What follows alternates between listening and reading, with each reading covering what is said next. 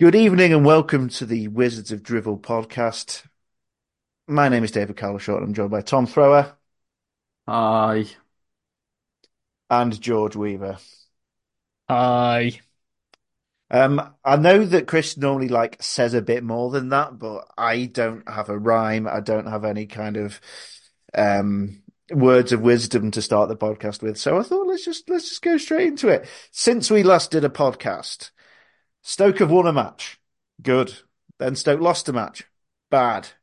But is there more to it than the simple winning is good, losing is bad dichotomy? Is there more to football than meets the eye?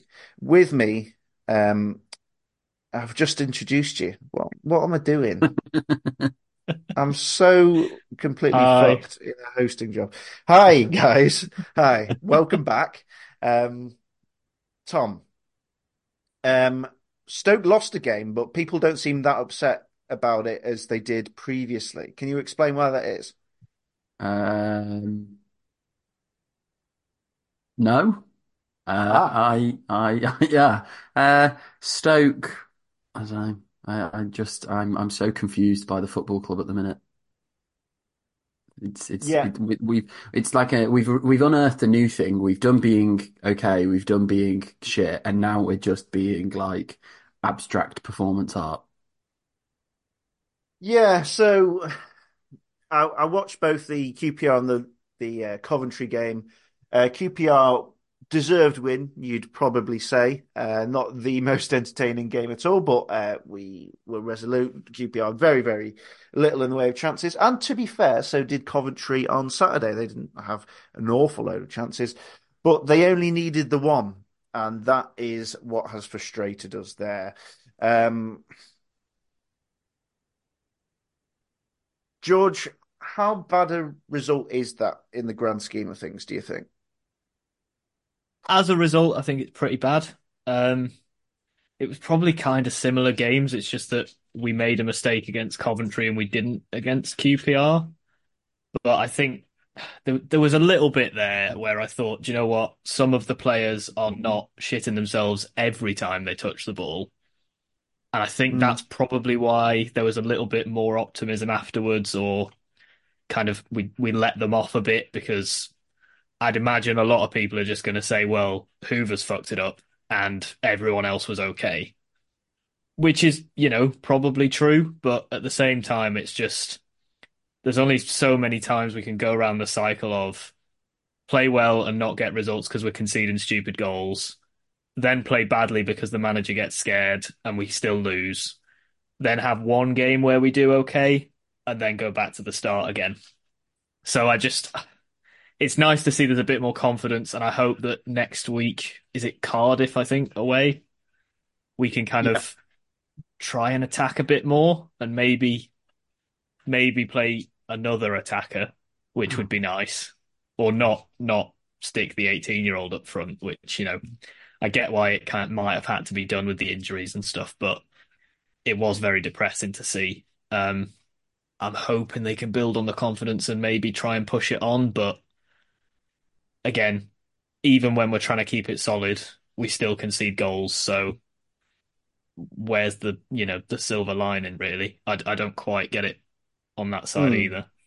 Well, maybe our friend Robbie can offer us a silver lining. Uh, he's left a voice note on speakpipe.com forward slash wizards of drivel. You can too for future games because I'm anticipating that there may be things to say after future games. But let's see what's Robbie said after Coventry. Hey up guys, it's Robbie from Tunstall. Um, big thing for me this season has been recruitment. Um, so yeah, just how we've gotten to the point again where we've got another bomb squad. Um, it's, it's like going back in time, isn't it, with Bloody and Die and all the rest of them. Um, so yeah, we've we've signed all these players in the summer, which was lovely at the time. I got excited, but we've not clearly done the um, the personality background checks, um, which is which is probably the thing that started our demise in the first place when we were signing the likes of bloody Berahino and Esse. Uh, but aside from that, it's nice that the, you know the players that have been playing this past week um, have sort of stuck together. Um, so that's been quite nice to see, um, and hopefully something for Schumacher to build on. Up the Potters. Okay, so a, a tad bit more optimism there from Robbie. I mean, for me, I think like standards are clearly through the fucking floor. Like that's that's been made clear over this last week where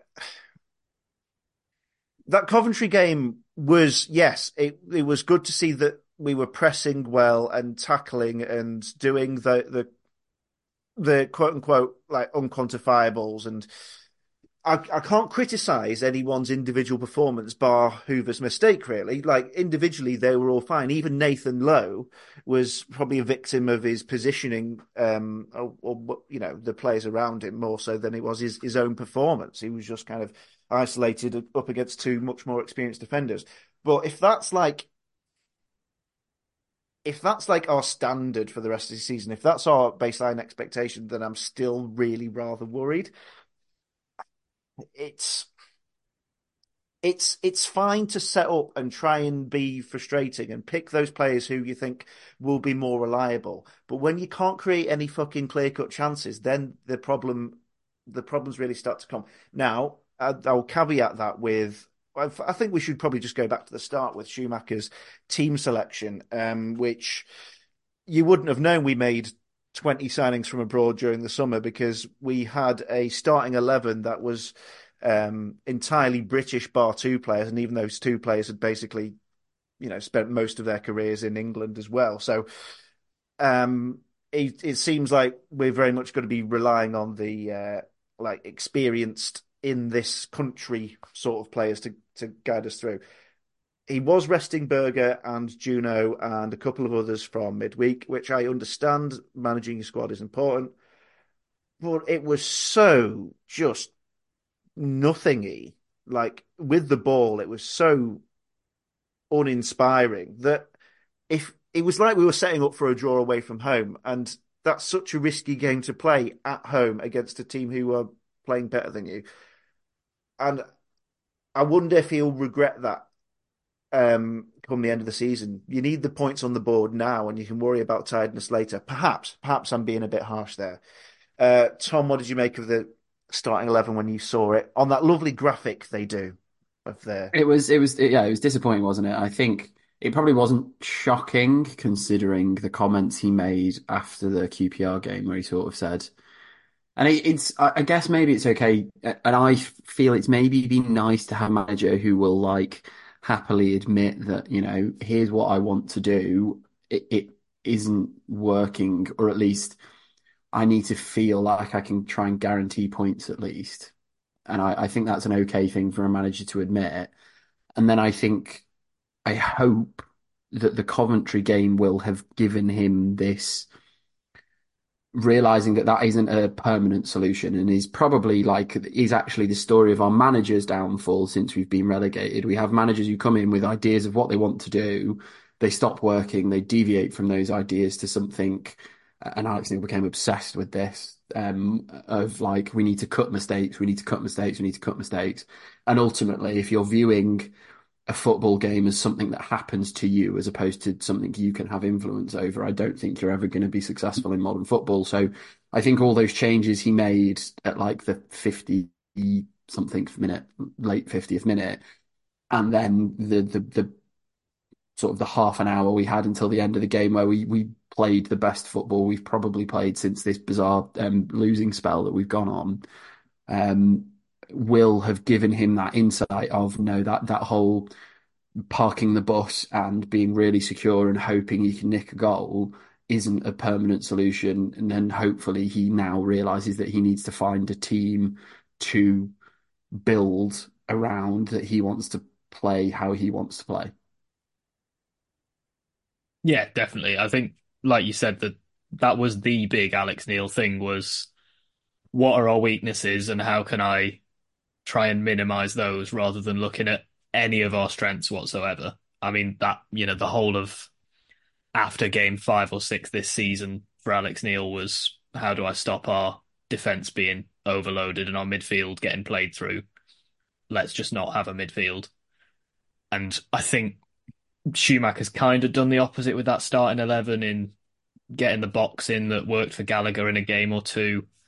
Hope that that can sort of pile out and compact out the midfield enough to stop people playing through us, and it did. To be fair, it's just that when your number tens are Luke Cundle and Josh Laurent, then it's really hard to create anything. And considering we weren't really creating much when our number tens were Bae Jun-ho and Campbell on the wing and everything else, it's you know there's not really that space there for him to keep doing that sort of thing. We get to the edge of the box and it's like as if Glenn Whelan's got the ball there. It's just they've no idea what to do. They end up booting it straight into a crowd of players or over the bar or passing it back to Lewis Baker who does the same.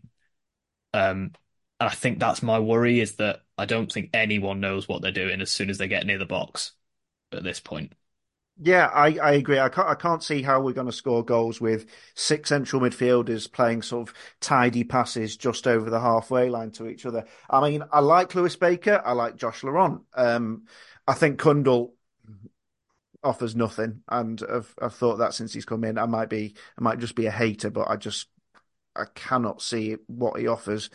Um, but yeah, who who who who do we play up front for the rest of the season now? Are we seriously going to be starting um, Nathan Lowe or are Ryan Mmaee and Tyrese Campbell ever going to wear the shirt again? Because they just seem to be straight in the bomb squad. Wesley, he clearly uh, doesn't trust for more than, you know, an odd 10, 15 minute spell. So, okay, no, no, like clear striker um, that as far as I can see. Um, I don't know what he's going to do with the wingers at all. If he um, is going to persist with this um, kind of system where Thompson and Hoever are sort of wing backs, or Thompson and Junior are sort of wing backs. It's it's very Nathan Jones uh, Jones's first season where he's he's grinding out these nil nils, one nils, one nil defeats kind of thing, and it's like I don't know. I know we're in a relegation scrap and need the points, but when you don't get the points, you not playing the football that you want to looks pretty daft. And um, I know obviously the problems are much bigger than Schumacher, of course they are, but I don't know. It's just.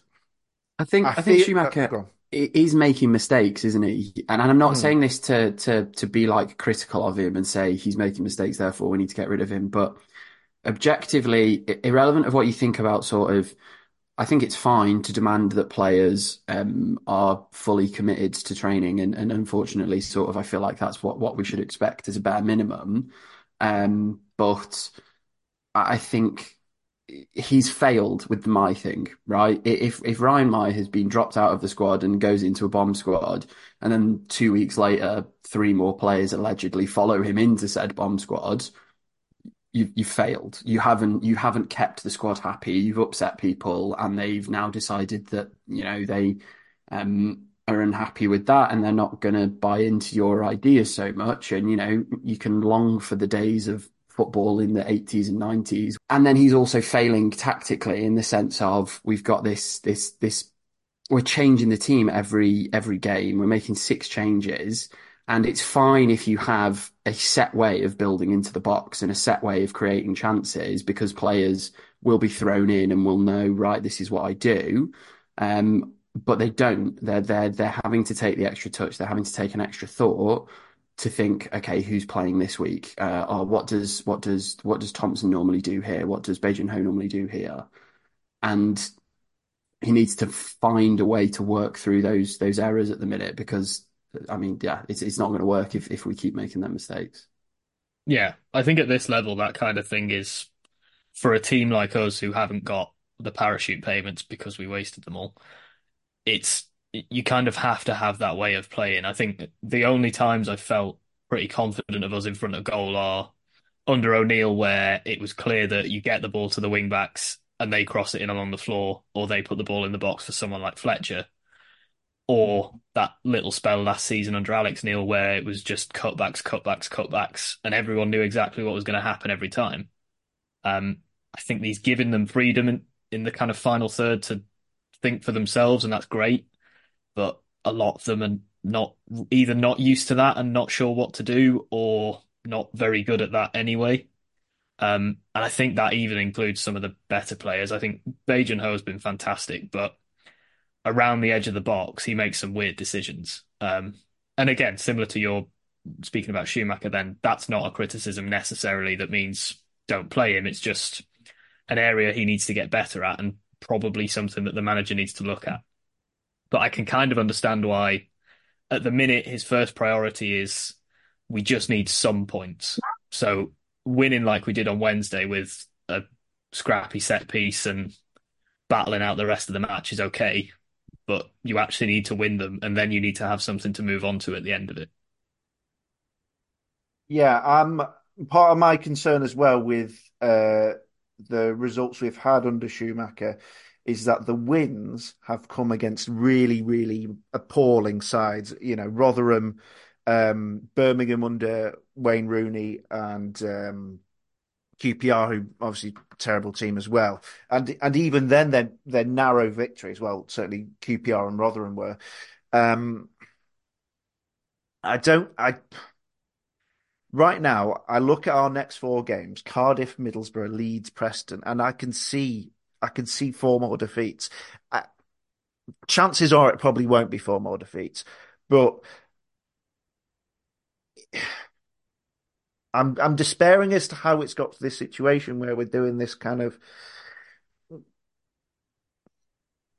quasi Tony Pulis thing where we're just like, right, get the grafters in, try and grind something out, and that's just it's just too much change happening. There's way too much change happening. I think I think it could also potentially be a bit too little, too late to try and make them play in this in this way um, for the final stretch of the season, having played you know one one system the whole rest of the season. Yes, that that system hasn't worked, but it's like it's starting to feel like um, sorry, non cricket fans, but people telling uh, Ben Stokes' cricket team to just defend and tap away. Well, they they haven't been doing that for a year a year and a half. Like, what's it's it's not going to magically transform them, and if and if anything, it puts more pressure on them to absolutely nail that every time, because otherwise we're going to lose games one 0 like we did on Saturday.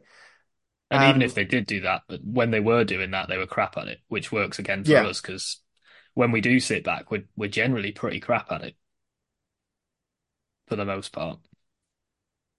Yeah, um, I just what what really sort of started to wind me up a little bit was, oh yeah, well, you know, we've we've shown a lot more heart in that Coventry game. Yeah, we've shown a lot more uh, desire and fight, which I, I guess is true. I guess there was more running, and I guess that some of the defensive play was much more well organised. I'll accept that absolutely. Certainly compared to Blackburn, which was a fucking defensive shit show. You know, players like uh, Rose and Wilmot and um, heck, even even Bonham had a pretty solid game, I thought. But it just like again, it's it speaks to like um aspirations being being through the floor.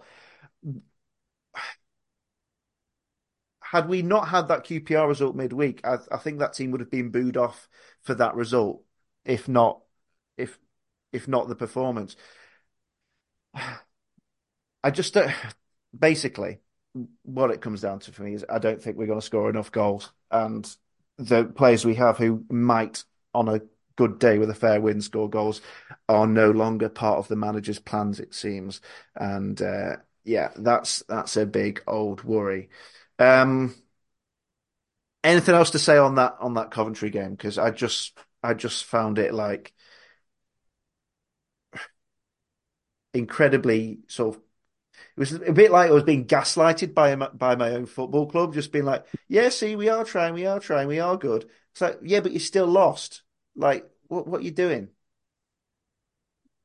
I think I'd say I'm still quite disappointed, if not surprised, at the cheering of substitutions going off.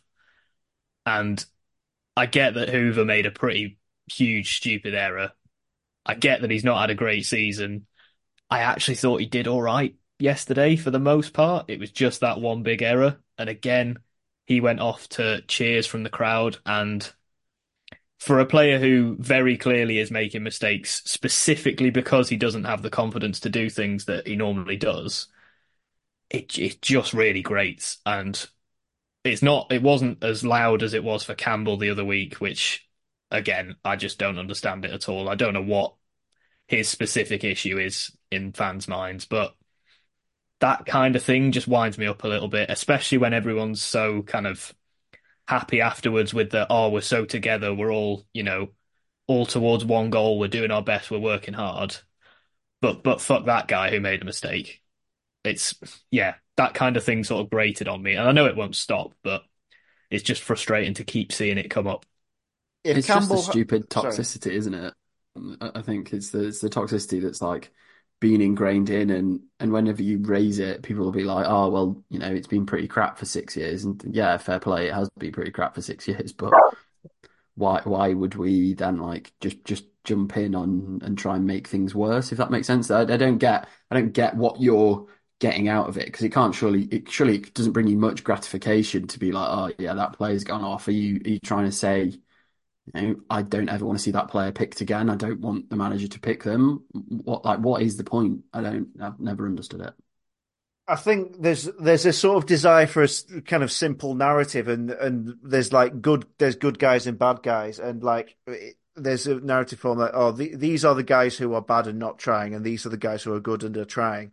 And I don't think anything is as black and white as that. I think if Tyrese Campbell has the same uh, performance as Nathan Lowe yesterday, uh, where he's isolated from the from the supply lines, he's not being fed the ball. He he tries to win the ball against two defenders on him, but ultimately there's no end product. I think Tyrese Campbell gets absolutely pelted for that. He gets absolute, um, you know, dogs abuse, gets uh, cheered off the pitch and all sorts.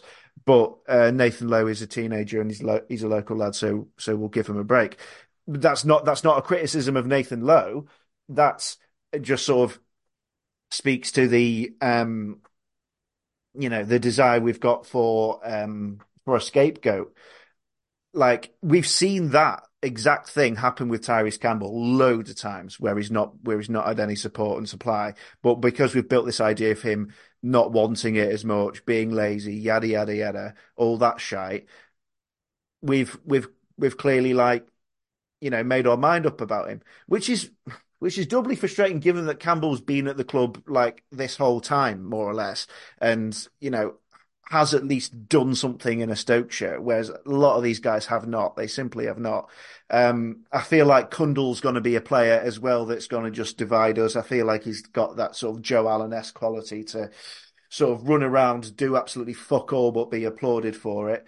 And the, again, it's it's coming back to arguments um, that we were having when we were in the Premier League about like, you know, why are we why are we slagging off um, Shaqiri, who's actually scoring goals and doing things, and praising players who are charging around doing absolutely jack shit. I and I, I don't want to like not praise the players for like showing passion and endeavor because that's a good thing to do. Like, I'm not saying that that's not important either. I'm not saying you know sticking to your job and doing it well isn't important either. I'm just saying we need to score fucking goals and I'd rather have a, you know, Dimitar Berbatov stood halfway up the pitch having a fag because at least I know he might be able to score a fucking goal. Um, and as as lovely as Bae is, I I I can't see him scoring a goal for us. As and the whole midfield, unless Lewis Baker happens to hit one sweetly, they're not going to score a goal either. Nathan Lowe's not going to score a goal. Wesley's not going to score a goal. Who's going to score a goal? Anyone? Tom, are you going to score a goal? I, am definitely not going to score a goal. But the thing is, as well, and, and, and this is where he, he needs to step back from that idea of like saving football because you're just delaying their answering of these questions. So you can try and answer them now, and and and you know we hope that there's enough in the bank for us to to stay up. I don't think we don't. I don't think sort of getting the points we require to stay up should be too difficult for the rest of the season. I don't know if I'm being arrogant in saying that, but look, I, being able to beat QPR and being able to beat the crap teams should keep us up. which isn't a great sense to be in again after again a, another entire rebuild. But if we fall back to that mindset of oh well we've got to win at all costs, we, will we'll do whatever to win. He's just pushing it back, and by September next year, September next season, he'll get sacked because we haven't answered those questions. We've just sort of kept flogging the dead horse of I don't know making Stoke players run around and look like they're trying more, which we've been done uh, like so many times. I just I just like it to end. I just like the cycles to stop. I think it's sad as well that you could probably ask most people, and I can't imagine most would be surprised if you said, "Oh, by October, Schumacher will be gone, and we'll have someone else in." Um, and I don't think that's any slight on Schumacher himself. In the same way, it's not really a slight on any of the other five thousand managers that haven't worked out here for some reason. I think we've said it that many times over the past few years, but that the club isn't being run in a sustainable or reasonable way. So even when you do get people who are pretty good at their job, they can't do it properly. Um, and it's it's all just again coming to fruition this year. If it is the year that it kind of takes us down, then I think there can't be enough anger at something like that happening with the squad and the team and the club that we have. Um, it, I, I agree with you, Tom, that basically I think we'll scrape enough together to stay up and probably finish 16th again because that's all we're allowed to do. But if something really bad did happen, I think I I would be surprised if the book stopped in fans' eyes at Ricky Martin and Steven Schumacher, to be honest. Yeah, it's it's it's hard it's hard to know. I think because our our targets have been so disparate for so long that it's almost been to uh, certainly John Coates's benefit that um, you know we've been able to blame certain players, the managers, uh, Tony Scholes, Ricky Martin, Jared Dublin, whoever. You know, there's there's always there's always plenty of uh, blame to go around, and it, it's never going to be fully centered on uh, John Coates and there's these weird rumor things that are happening, like you know uh, about Ricky Martin and his attitude. Now, I don't. There's a certain viral Facebook post I want to say that's gone round, and it's like made a few sort of strong allegations uh, about sort of how Ricky Martin's been running the show. I don't believe that specific um, post is true. However, it does it does speak to disharmony behind the scenes. It does speak to a club that just still it still really can't get its shit together. Even when you we have this slight grain that yeah oh wait there is a plan in place there is oh right we're, we're so we're signing these certain players we're we're exploiting the foreign markets to get low value players who we can then sell on that's oh that's a good way to run a club that's like how Brentford did it in oh, that, oh that's good I like that um okay so are we happy that the manager knows how to use it? Uh, what football? Yeah, football. Football doesn't have anything to do with recruitment. You recruit people, and then they do the football, and there's no like overlap there. It's okay. Buy the players, manager does the football with them, and there's no like communication either way from manager to recruitment or recruitment to manager. Um, uh, and then you just we just get these weird signings where it's like, okay, so Schumacher clearly wanted Cundle, uh, but um, man, million, million man, he doesn't sound like a Schumacher signing, but also he may have wanted him as well. Um, um, million, I thought actually was fairly promising in a very short period of time. Um, you know, seemed a fairly direct sort of player anyway. Um, but yeah, it's it's it's same shit a different week unfortunately uh, george do you want to tell us about Potterlytics and your patreon doings and transpirings yes i do and i should have prepared something to respond with there but i'll say it off the cuff anyway yeah so i've i mean i got bored of always writing things because writing takes longer and um well, I thought writing took longer, but apparently that's not true because videos are actually really awkward. But I've started doing some video stuff on Patreon, and that's patreon.com slash potterlytics. You can, at the minute, go on there and see um, a load of stats plots from the past few games and some kind of team stats from the season. And a video about why Ben Pearson is rubbish, or not rubbish, but there's more nuance to it than that. But um, you know, I'm playing to my audience here of WOD Pod listeners. So why Ben Pearson is rubbish, um, and pretty soon a couple of Q and A ones coming out as well from people who've subscribed and stuff like that. So if you want to see that, please go over. It's two quid a month, and that helps me pay for the website and Adobe and all these things that you know data subscriptions that keep Potterlytics running as it is. Lovely stuff. Yeah, um, there there is some genuinely like proper, well researched things on there, and there's there's actual graphs and things which you you can use to sound clever to your uh, Stoke City friends because God knows you can't use the content on this podcast. Um, but uh, speaking of Patreon, um, it's been a, it's been a while since uh, we have done anything on on Patreon. I do apologise for that. It's you know life has been very lifey these past couple of years. Um, so basically, uh, to those of you who are still uh, Patreon subscribers, thank you.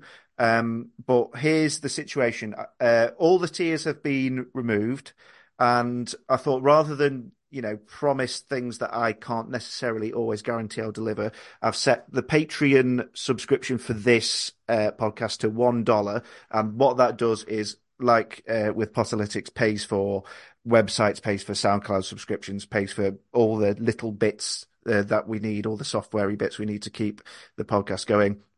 I put a uh, sort of audio meltdown of me watching the Coventry game on there, and I'll try and do, I'll try and do more of that. Like I say, I can't guarantee anything, but I don't want to sort of um, be dishonest with you. So if you have enjoyed the podcast over the last couple of years and just think, ah, I'll be nice, I'll give them the equivalent of like 75p a month so that they can keep the lights on, that would be lovely. But it's up to you. It's a free country. Um, so yeah, patreon.com forward slash wizards of drivel for that. Patreon.com forward slash potterlytics for you, George.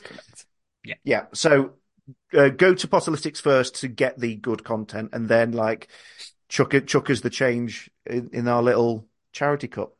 Um, yes. So I think that's that's everything I need to say. I've just, I'm sorry, I felt like such a miserable sod this episode when, you know, we actually won a game this week, which, you know, it's easy to forget. Um, the cricket hasn't helped, but, you know, we move. Hippo tank. Let's, speaking of misery, let's throw things in the hippo tank. Um, Tom, you, you, you are full of potential hippo nominees. I think you're our. Are you saying I hold hip... grudges? Yeah. That's exactly what I'm saying.